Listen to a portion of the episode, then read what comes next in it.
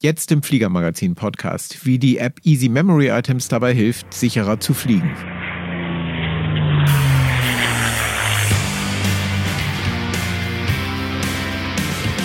Hallo und herzlich willkommen zum Fliegermagazin Podcast, dem Podcast von Piloten für Piloten in der allgemeinen Luftfahrt. Ich bin Thomas Borchert, Chefredakteur des Fliegermagazins und mehr über unser Heft erfahrt ihr unter www.fliegermagazin.de-heft.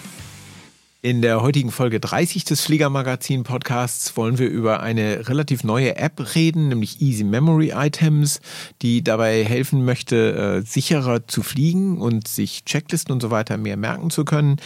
Und wir haben heute den Kopf äh, hinter dieser App im Studio, Tino Janke. Herzlich willkommen, Tino. Vielen Dank, Thomas, für die Einladung.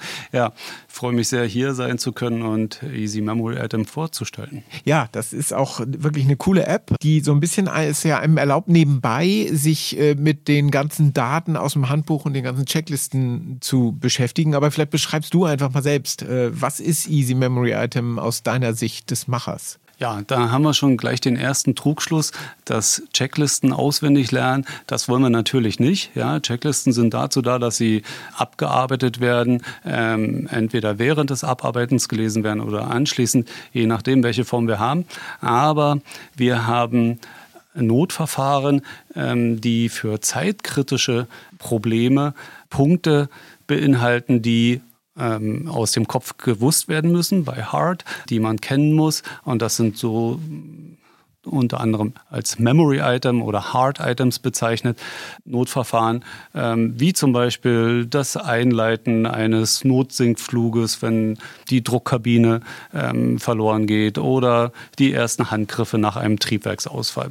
Und um sich diese Dinge ähm, einfacher einprägen zu lassen und vielleicht auch ein paar Betriebsgrenzen, ähm, habe ich die App Easy Memory Item entwickelt und hoffe, dass es damit etwas leichter fällt, auch mal ähm, sich mit dem Notverfahren auseinanderzusetzen.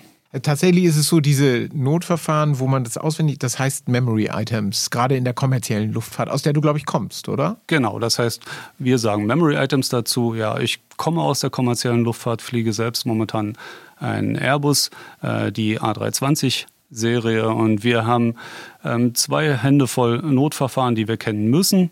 Ähm, die werden dazu auch noch regelmäßig im Simulator trainiert und da habe ich ein relativ gutes Gefühl dafür, wie, wie genau kann ich die, ähm, wie flüssig kann ich die abarbeiten, wenn ich den Fehler dann im Simulator bekomme. Nun ist es ja für Piloten äh, kleinerer Flugzeuge sogar noch ein bisschen schwieriger, nicht? Weil die, also du hast ja im Zweifel einen Co-Pilot, der holt dann äh, das Handbuch raus und liest dir die Checkliste vor und ihr arbeitet sie gemeinsam ab.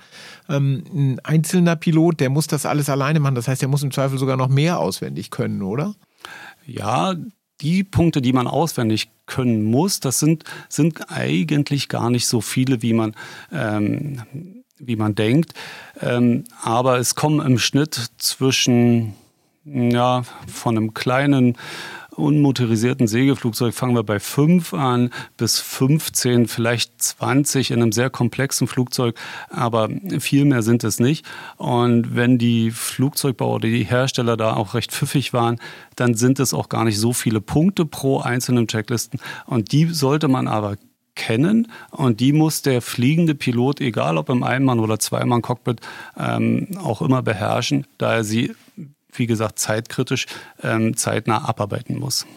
Und da reden wir zum Beispiel vom Triebwerksausfall im Anfangssteigflug oder überhaupt äh, von einem Feuer oder von solchen Dingen, die halt unmittelbare Behandlung benötigen und man muss einfach wissen, was man dann zu tun hat. Aus dem Kopf sofort. Genau, es sind die ersten paar Handgriffe und ja, im, im Airliner-Cockpit oder im Zweimann-Cockpit haben wir natürlich die, den Vorteil, dann äh, irgendwann sind die ersten Schritte getan und dann rufen wir nach der Checkliste und die ähm, präsentiert uns der der Kollege im besten Fall. Ja, wobei man natürlich auch im Einmann- äh, oder im Einpiloten-Cockpit äh, die Checklisten bereit haben sollte für genau diesen Fall. Ne? Also man macht seine Memory-Items, aber danach greift er sie und muss sie dann trotzdem äh, lesen und abarbeiten. Genau, und da, da muss man sich dann vielleicht auch selbst mal hinterfragen, ist das immer der Fall?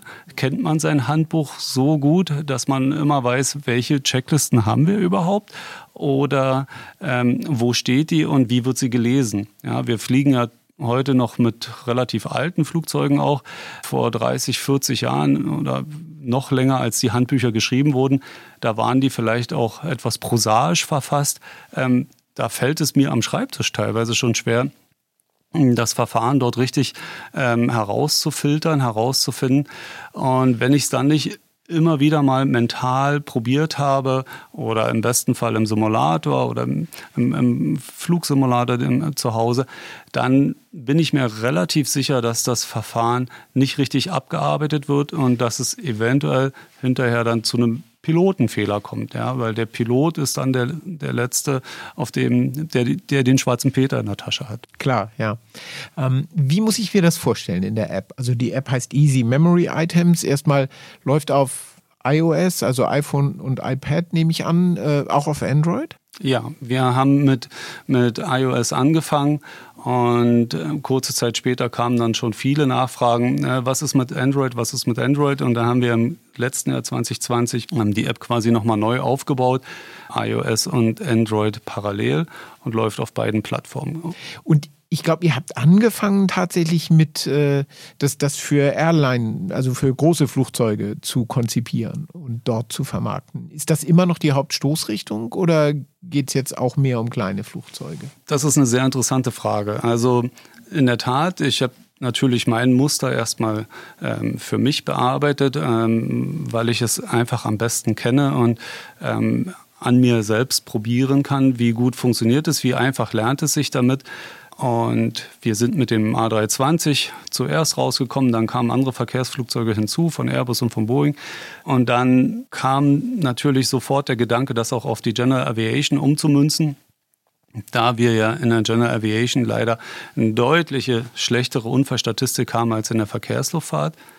Und hier ist es jetzt so, dass ähm, ich quasi die, die meiste Zeit dafür aufwende, Flugzeuge der General Aviation einzubauen, aber wir immer noch die meisten Nutzer aus der Verkehrsluftfahrt haben. Ja, und wie ist das, nur mal so ein Gefühl, also wie viele Flugzeuge aus der Allgemeinluftfahrt habt ihr da so drin? Wie viel Muster im Moment? Ich habe es gestern gerade gesehen, wir haben äh, 193 Flugzeuge momentan. Wow, das ist eine Menge. Das ist eine Menge. Ähm, da sind natürlich auch, auch Untergruppen. Ja? Wenn wir eine Cessna 172N PR haben, dann zählt das immer als eigenes, als eigenes Muster. Ja, oder Deutsch, Englisch. Ja, es kommt dann immer wieder die Frage, ja, habt ihr das dann auch auf Deutsch für den und den Typen? Und dann sage ich, ja, alles klar, dann bauen wir das ein. Das heißt, Anruf genügt oder, also ich meine, ihr werdet dann ja vermutlich nicht äh, den ganzen Tag damit verbringen, du musst ja nebenbei auch noch ein bisschen Airbus fliegen, aber äh, tatsächlich baut ihr auf Wunsch dann auch Muster ein.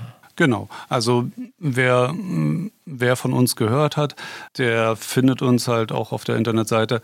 Und dann werde ich relativ häufig angeschrieben, ja, tolle Sache, kannst du mir die und die einbauen oder ähm, den neuen Typen und, und dann mache ich das, ja.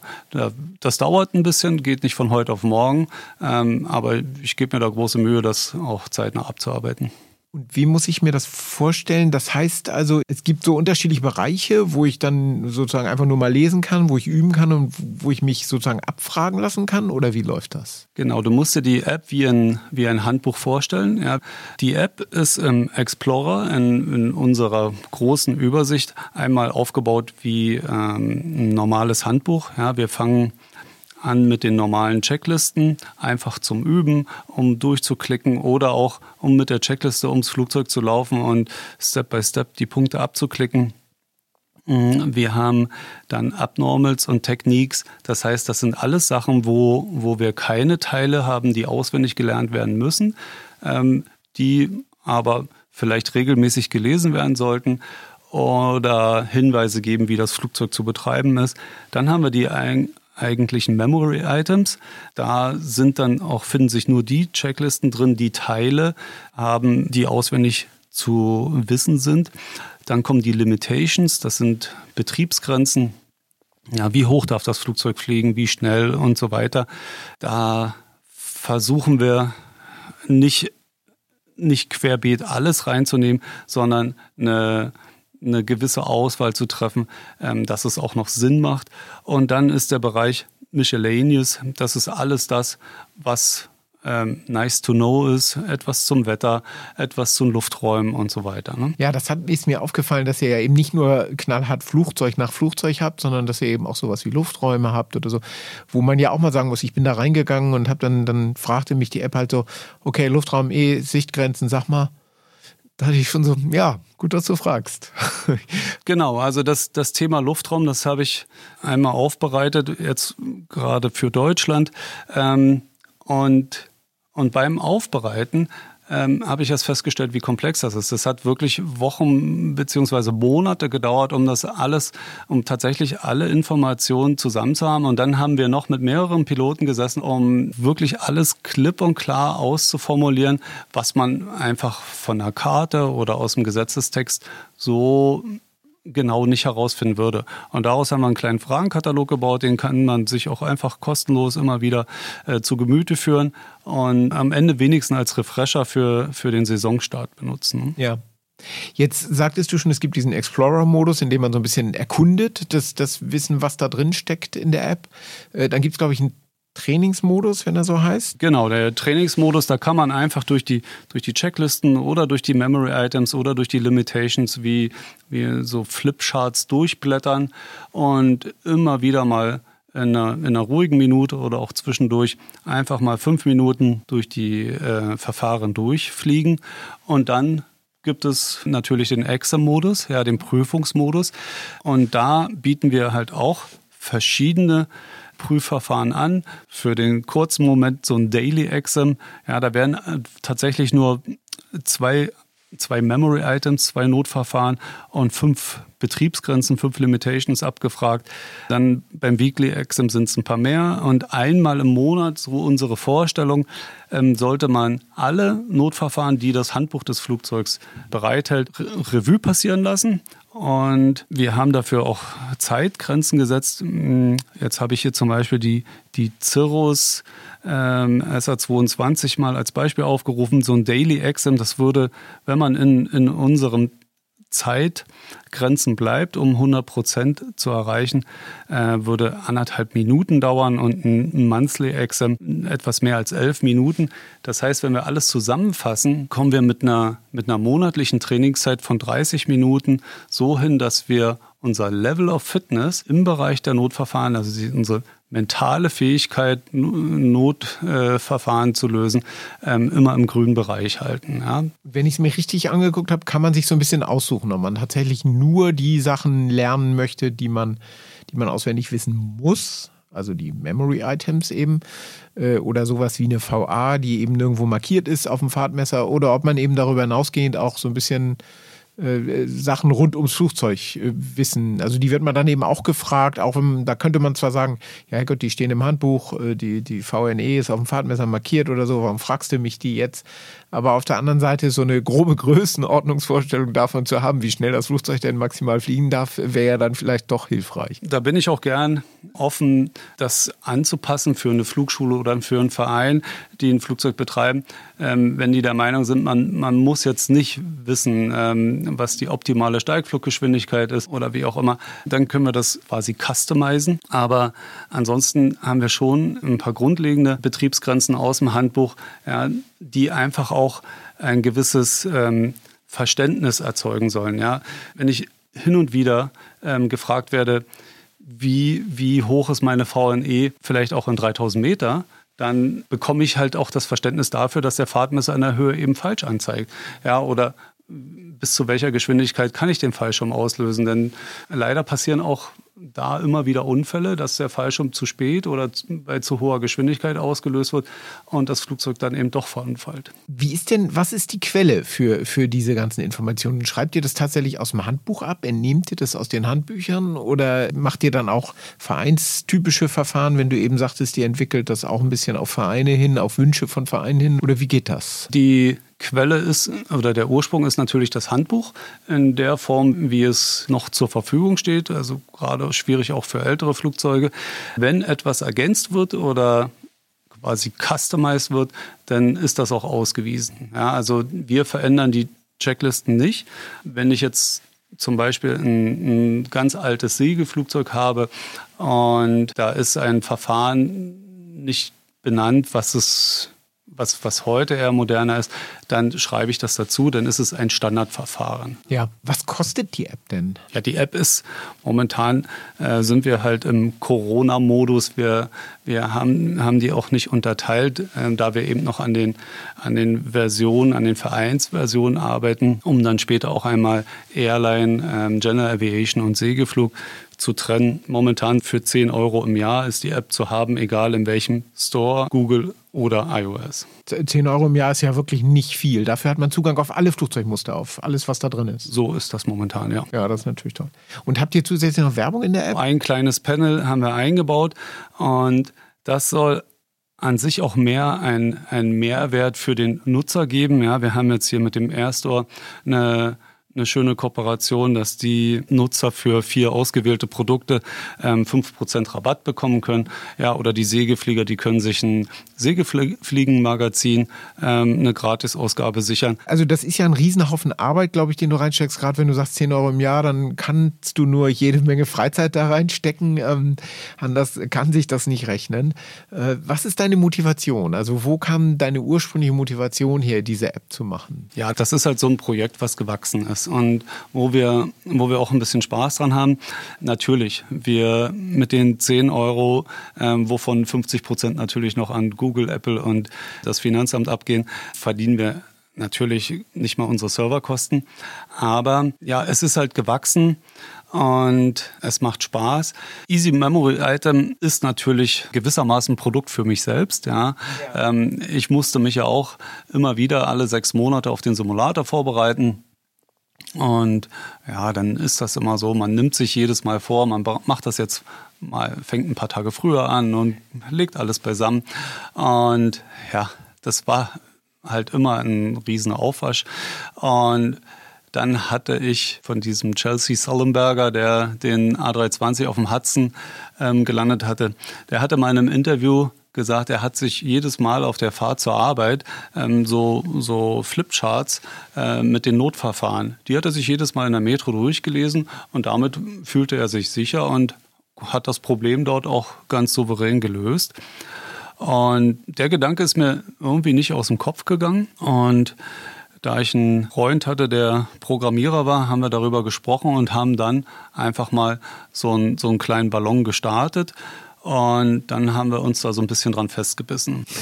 Ich komme aus dem Segelflug, ähm, also lag der nächste Schritt nahe, dass ich das eben auch auf die General Aviation runterbreche und versuche dort die Errungenschaften der Verkehrsluftfahrt ein bisschen greifbar zu machen für die allgemeine Luftfahrt, um dort die Unfallstatistik möglicherweise im besten Fall auch ein bisschen positiv zu beeinflussen. Du deutetest das ja vorhin schon an, indem du sagtest, dass halt die, die Statistik in der Verkehrsluftfahrt schon deutlich besser aussieht als in der allgemeinen Luftfahrt. Ist ja auch so. Und äh, einer der Gründe, wenn ich dich richtig verstehe, dafür ist schon der Umgang mit Checklisten, mit standardisierten Verfahren, mit Notverfahren dann eben auch.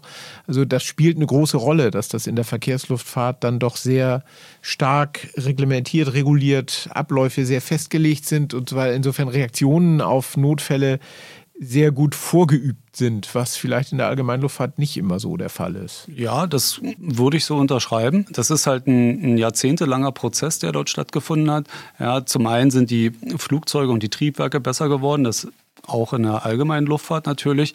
Dann hat man aber schon Ende der 60er Jahre des vergangenen Jahrhunderts damit äh, festgestellt, dass die falsche Arbeit mit Checklisten oder das Nichtarbeiten mit Checklisten zu Problemen führt.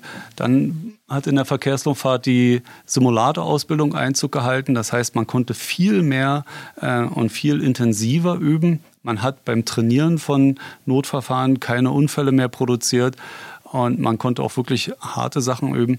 Ja, und am Ende hatte man gar nicht mehr so viele Unfälle, dass man aus den Unfallereignissen selbst noch Schlüsse ziehen konnte oder das verbessern konnte. Dann hat man angefangen, sich mit den Fehlern die zum Unfall führen, selbst zu beschäftigen. Und all das hat natürlich zu einer wahnsinnig guten Statistik geführt, auch wenn das jetzt in den, vor zwei Jahren durch die 737 MAX etwas überschattet wurde. Insgesamt ist die Unfallrate verschwindend gering, also deutlich unter dem statistisch akzeptablen Minimum von einem Toten pro einer Million Starts. Ne? Das ist in der Allgemeinluftfahrt ganz anders. Das ist ganz anders, ja. Da haben wir, da haben wir deutlich schlechtere Zahlen. Ähm, man liest es auch immer wieder in der in der Zeitung, ja, Motorflieger verunfallt, Ultraleichtflieger verunfallt, Segelflieger verunfallt, ja. In Deutschland haben wir da circa in, in Summe Motorflug und Segelflug circa 35 tödliche Unfälle pro Jahr. Und das bei deutlich weniger Starts pro Jahr als in der Verkehrsluftfahrt. Und ich denke, da ist es sinnvoll, den Piloten ein Angebot zu machen, was erwiesenermaßen funktioniert, womit sie ihre Statistik verbessern können. Denn so simpel das klingt, also die Vorbereitung, die mentale Vorbereitung auf Notfälle, die ja durch so Memory-Items lernen und durch, durch die Beschäftigung mit den Notverfahren entsteht, das ist nachweisbar, dass das hilft und dass das nützt. Ne? Also nicht umsonst müssen Verkehrspiloten alle sechs Monate Notfälle üben. Natürlich. Und wir, wir trainieren auch tatsächlich alle Notfälle in einem Dreijahresrhythmus. Gehen wir einmal durch alle Chapter durch und trainieren so viele Notfälle, ähm, nahezu alle Notfälle, die, die das Flugzeug hergibt und trainieren die so lange, bis sie funktionieren. Ja. Ne? Und werden halt auch zweimal im Jahr darauf geprüft. Und dann wundert es auch nicht, warum der Airbus-Pilot oder der Boeing-Pilot zur App greift und sich darauf auch nochmal vorbereitet. Du sagtest eben schon, das ist ein Angebot. Natürlich ist es so, dass wir uns dieses höhere Risiko der, der ich nenne es jetzt mal Freizeitfliegerei, also der privaten Fliegerei, äh, egal ob jetzt Freizeit oder beruflich, dass wir uns da natürlich ein höheres Risiko schon mit dieser Freiheit einer gewissen Lässigkeit erkaufen. Man muss sich da als Pilot, glaube ich, individuell entscheiden, wie viel Lässigkeit nenne ich es jetzt mal und, und fasst damit ganz viel zusammen, äh, man abwägt mit Risiko. Ne? Also wie du gerade sagtest, Easy Memory Items ist dann ein Angebot, einfach zu sagen, wenn du dich damit beschäftigen willst, wenn du dich da irgendwie fortbilden willst, äh, auf Stand bleiben willst, dann ist das hier eine Möglichkeit. Genau, Easy Memory Item ist ein Angebot. Es ist für den Flieger, Piloten ein Angebot, der mit dieser Art des Lernens gut zurechtkommt. Ja. Ähm, nicht jeder mag es, mit einem Telefon oder mit einem iPad umzugehen. Ähm, viele Piloten mögen ihr, ihr Flughandbuch oder schreiben sich ähm, regelmäßig die Notverfahren einmal runter, weil sie beim Schreiben was lernen und so weiter. Oder auch eine Checkliste in elektronischer Form zu bearbeiten, ist nicht jedermanns Geschmack. Aber denjenigen, der sich darauf einlässt, der hat halt die Möglichkeit, quasi so einen kleinen digitalen Fluglehrer sich in die Hosentasche zu stecken. Ähm, der geht nämlich durch die Checkliste durch oder durch das Notverfahren durch, guckt, ob er es richtig beantwortet und wenn er es nicht richtig beantwortet, wird ihm die richtige Stelle oder das richtige Notverfahren noch einmal angezeigt. Er muss es zwangsweise noch einmal lesen und ähm, kann danach zur, zum nächsten Training gehen und das halt so lange, bis er mental in einem, in einem guten Bereich ist, äh, wo wir sagen, okay, ähm, in einem akzeptablen äh, Zeitrahmen löst er das Problem richtig. Dann zeigt die App ja so ein, so ein grünes Signal an, also schaltet einen so, also sagt einem super, hast du bestanden quasi. Äh, ist das was, wo Vereine oder Flugschulen schon auf euch zugekommen sind, Verscharterer, die gesagt haben, äh, äh, kann man das irgendwie so machen, dass wir unseren Piloten sagen können, ihr müsst uns, was weiß ich, einmal im Monat, alle drei Monate was Grünes zeigen in der App Easy Memory Items und dann dürft ihr weiter fliegen? Ja, genau, das ist, das ist der Fall. Also da haben wir Vereine oder auch sehr viele Einzel-Privatpiloten, ähm, die auf uns zukommen, die sagen, wir hätten das gern, wir würden das natürlich unter Beachtung des Datenschutzes gern in Absprache mit unseren Flugschülern insbesondere, die so testen oder ähm, so vorbereitet wissen, dass wir ihnen gut ruhigen Gewissens unser Flugzeug verschartern.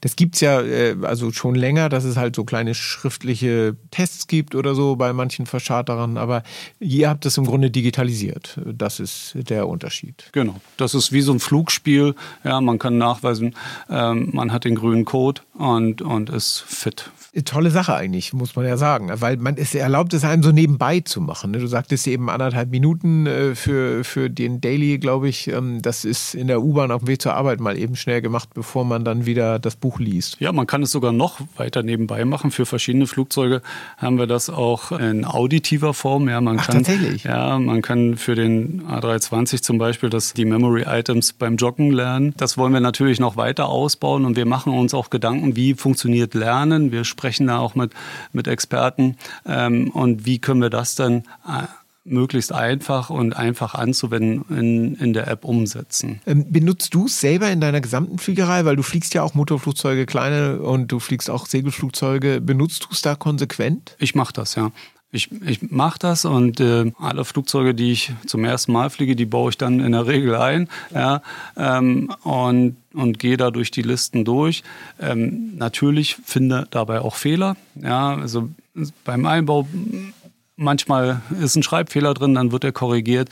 Und so funktioniert das auch mit den, mit den Flugzeugen, ähm, die ich für Vereine oder Privatpersonen einbaue. Ähm, wir müssen so ein, zweimal äh, gemeinsam durch das Flugzeug gehen, ähm, das schön machen. Ja, die Checkliste, die muss auch schön gestaltet sein, die darf nicht zu lang sein. Da muss man auch mal irgendwo kürzen oder eine Notiz eingeben. Und ähm, da bietet es sich an, wenn man das selbst auch mal testet, ja. Jetzt habe ich immer so gesagt, ihr macht das da ihr mal. Wer ist denn eigentlich ihr? Ja, ihr, das ist äh, zum einen der Patrick, der ist Programmierer, ähm, von Hause aus Backend-Programmierer und der hat sich mit Easy Memory Item zum ersten Mal an ein App-Projekt gewagt. Und jetzt hat er den Salat. Jetzt hat er den Salat, genau.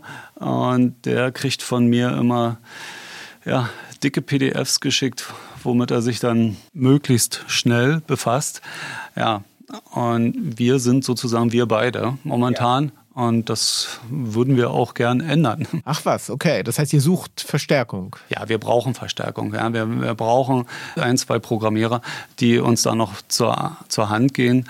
Und ja, das wäre so äh, unser Ziel, um in diesem Jahr auf jeden Fall noch die Vereinsversion, das Portal, fertigstellen zu können. Äh, skizzier mal eben Portal, Vereinsversion. Was meint ihr da? Also was habt ihr da vor? Portal ist, ist das, wo eine Flugschule oder ein Verein ähm, quasi ihre Flotte ähm, abbildet, ähm, ein Easy Memory Item, ähm, und wo, wo sie ihren Flugschülern oder Charterern oder Piloten die Möglichkeit geben, ähm, aus dem Portal heraus oder dass die App mit dem Portal kommuniziert und man sagen kann, okay, du bist fit nach unseren Maßstäben oder nach Maßstäben des Vereins oder der Schule, ähm, dieses und jenes Flugzeug fliegen zu dürfen.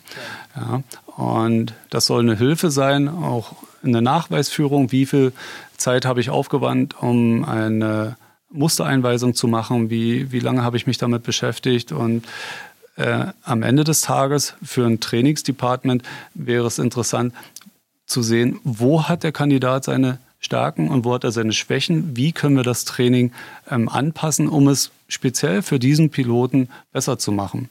Und wir haben das Ganze auch schon mal getestet an einem 737 Type-Rating in Berlin. Und wir haben den angehenden Pilot die App deutlich im Vorfeld gegeben, ihnen gesagt, was sie machen sollen.